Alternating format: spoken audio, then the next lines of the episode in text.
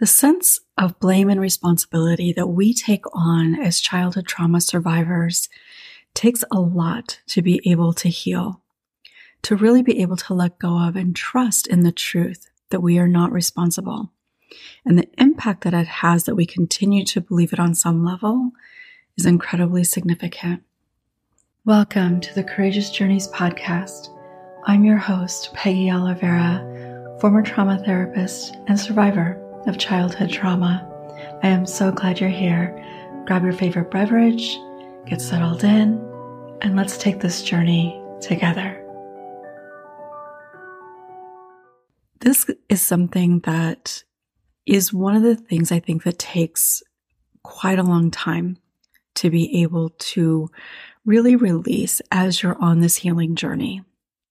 Like there's there's moments of it throughout, but to get to a place where you really are able to let go of any sense of responsibility takes a while because it is such a deeply ingrained thing, in part because we need to believe that it's our fault in order to survive, in order to be able to function on an emotional, just living level, living our lives, to go on as if everything is okay we end up believing that it's our fault because we as humans need to understand why things happen. Some of us more than others. But as a child, when something happens that is traumatic, especially interpersonally, meaning that somebody is choosing to hurt you in some way, we need to try to make sense out of it. Otherwise, it's too unknown. It's too scary to go on.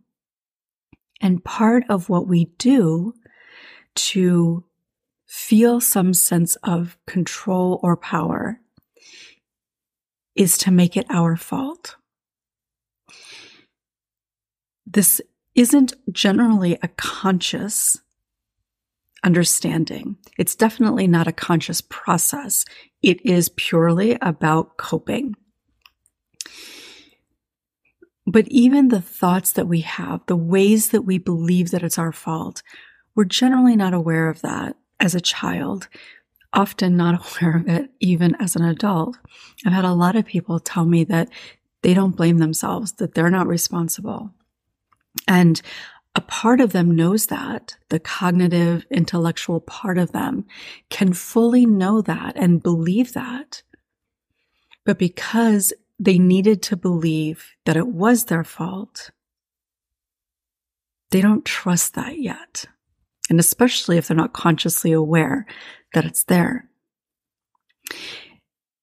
And not only do we take responsibility for the abuse, the trauma, but one of the really kind of unfortunate outcomes of that, aside from the obvious, is that we end up then taking responsibility for so much in our lives. We take responsibility for people around us, how they behave, how they feel. We take responsibility when something bad happens and it could be mildly bad. It could be really bad, but we somehow find a way to make it our fault. And one way to think about this is how I think a lot of people are aware and have heard of this that for children who go through um, their parents divorcing, they will often believe that it's their fault, even if their parents are doing the divorce in the best way possible. They've never suggested in any way at all that it's the child's fault, maybe even gone out of their way to make sure the child knows that. Children believe that maybe they are responsible because again, it's a way to control the outcome. If we believe that we have, that we have done something, like in the example of a divorce, if a child believes that somehow they are responsible for that, then they can figure that out and they can be good. And then it won't have to happen. The same thing happens for children who have maybe a depressed parent or an addicted parent or a parent that is really unhappy a lot, and whether that's anger or more like depression, but children will often take on that responsibility. I must be not making them happy, or if I could just be better, uh, if I could just reduce their stress, right? I think we've all heard of things like that. And that is because children, as children, right, our brain is still developing. We're trying to make sense of the world and we need to feel safe. So if it's our fault, then we tend to believe, again, not true, but then we feel like we have control over changing it. And so if you are being abused and you make it your fault, then, of course, this is not true, but then you're able to believe that you have the ability to do something about it. Because think about what that means for a child to be in a situation, and whether it's at home, a babysitter's house, at school, but some place that you as a child have no control over really right? You, you don't get the choice too much about whether to go there. You don't get the choice of whether it's going to happen or not. And if we lived in that place of fear and allowing ourselves to think, this person is hurting me and they're choosing to hurt me, and I can't do anything about it. It would be intolerable. We would not be able to live and function from that place. But if we make it about us, then, well, I just need to be better. I just need to be nicer. I just need to pray more. I just need to whatever. When I'm better, it will stop. If I behave better, if I'm smarter, if I'm more lovable. And that is in large part how we take on that responsibility. And it's something that we all do. I have never spoken to any survivor of childhood trauma as an adult anyway, even if they're in denial at first, who hasn't believed that deeply within their being, that they are responsible. And the pattern of recognizing how that plays out throughout our lives and the responsibility that we take on for other people and situations. It is such an immense heaviness and even fear that we carry throughout our lives. And in almost all of those situations, again, it's something we don't have control over. Yet we make ourselves believe that we do.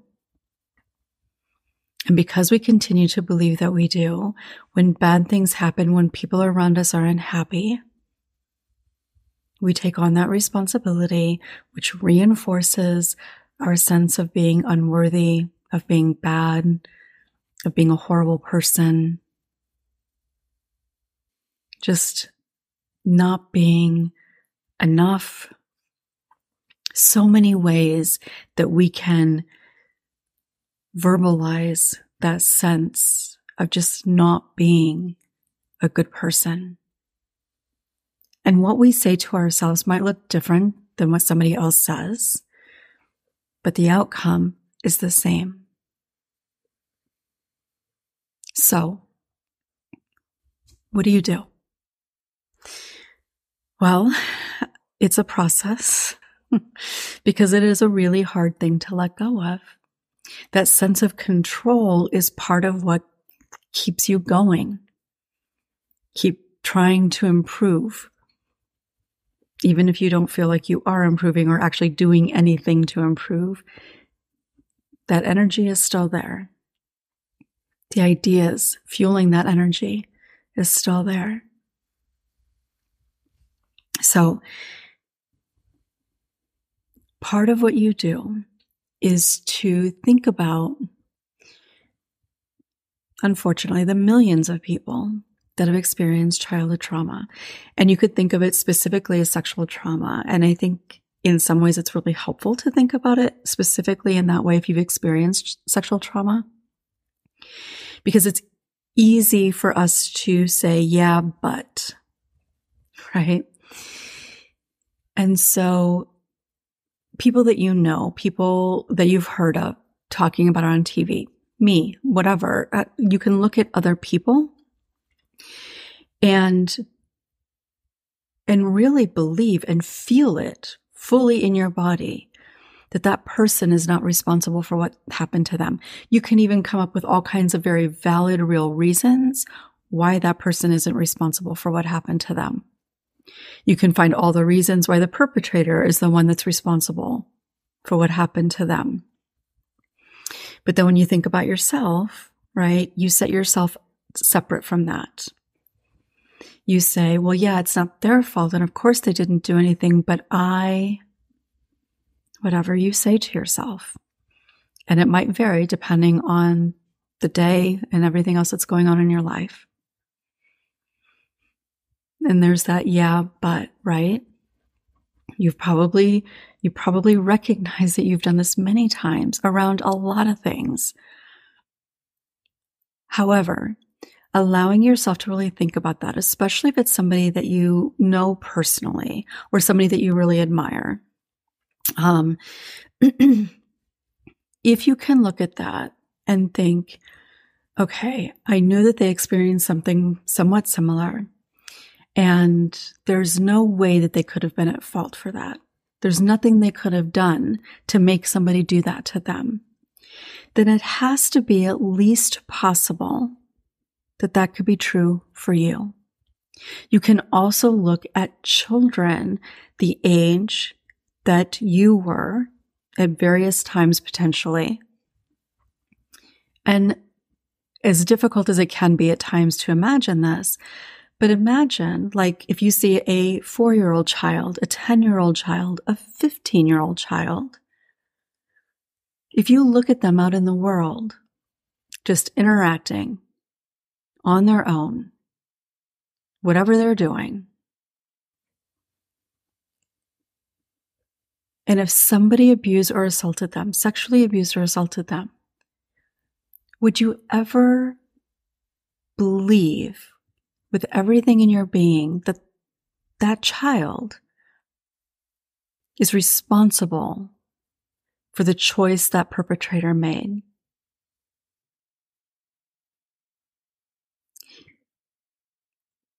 My guess is that you would say no.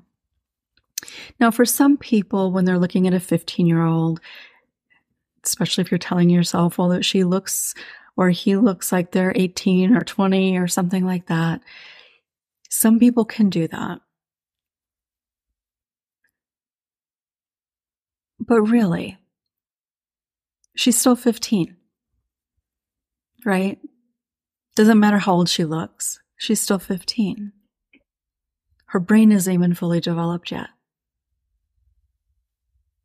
But I'm pretty confident that if you think about a younger child, like a four year old or even a 10 year old, that you'd have a really difficult time, or yeah, a really difficult time coming up with how it could possibly be that child's fault. And yet, when you look at your own experience, you find all kinds of reasons why.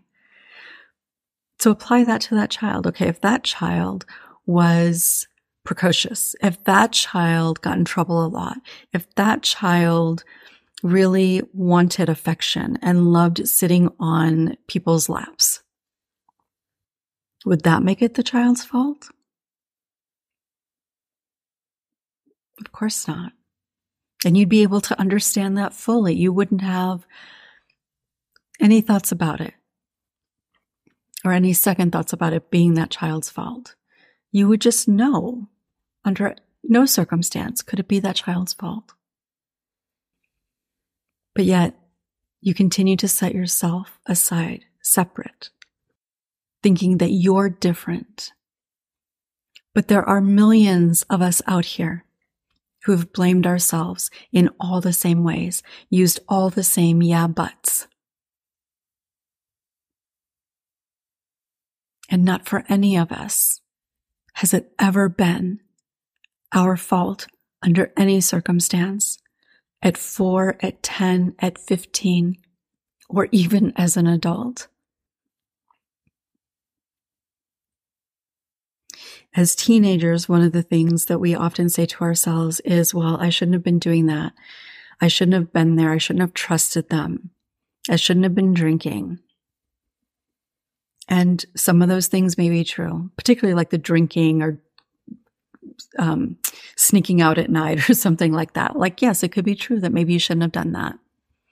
Or even as a younger kid, like, yeah, you shouldn't have been playing with that in the house and broke the thing or whatever. But think about, especially if there's a somebody in your life that is a teenager and they screw up. They sneak out, they drink, they aren't listening to their parents, whatever it is.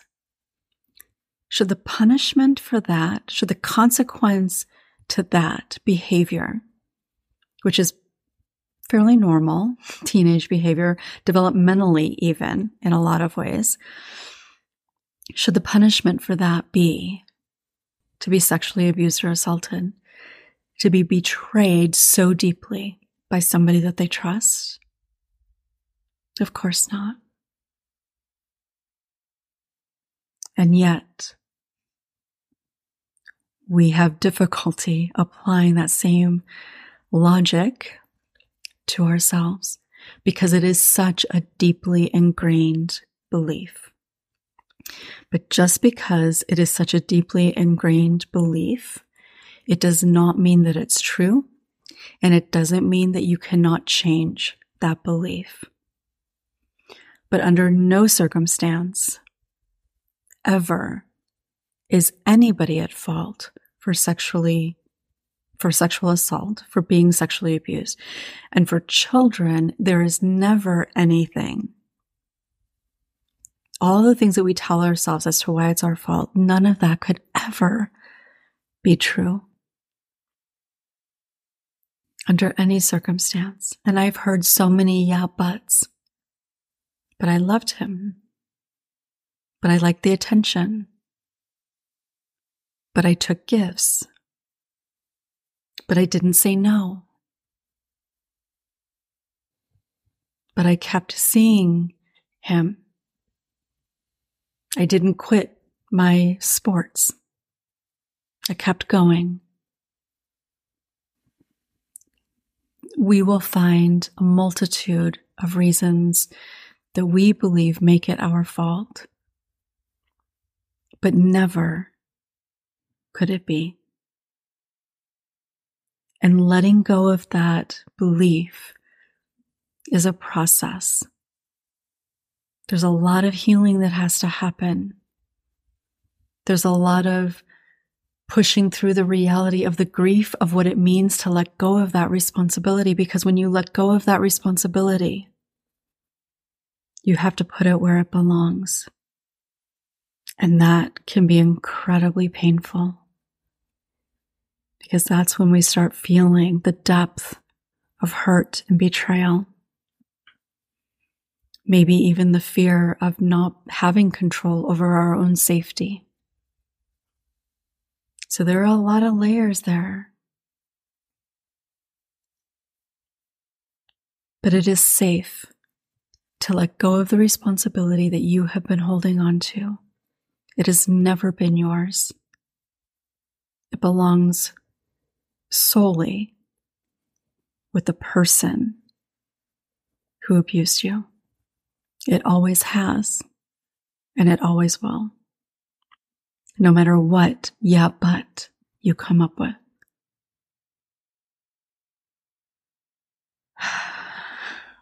Maybe take a deep breath. I know this is hard. And there is often a lot of grief that comes with this. But you deserve to heal. And in order to heal, you have to be able to let go of the responsibility that you've held on to.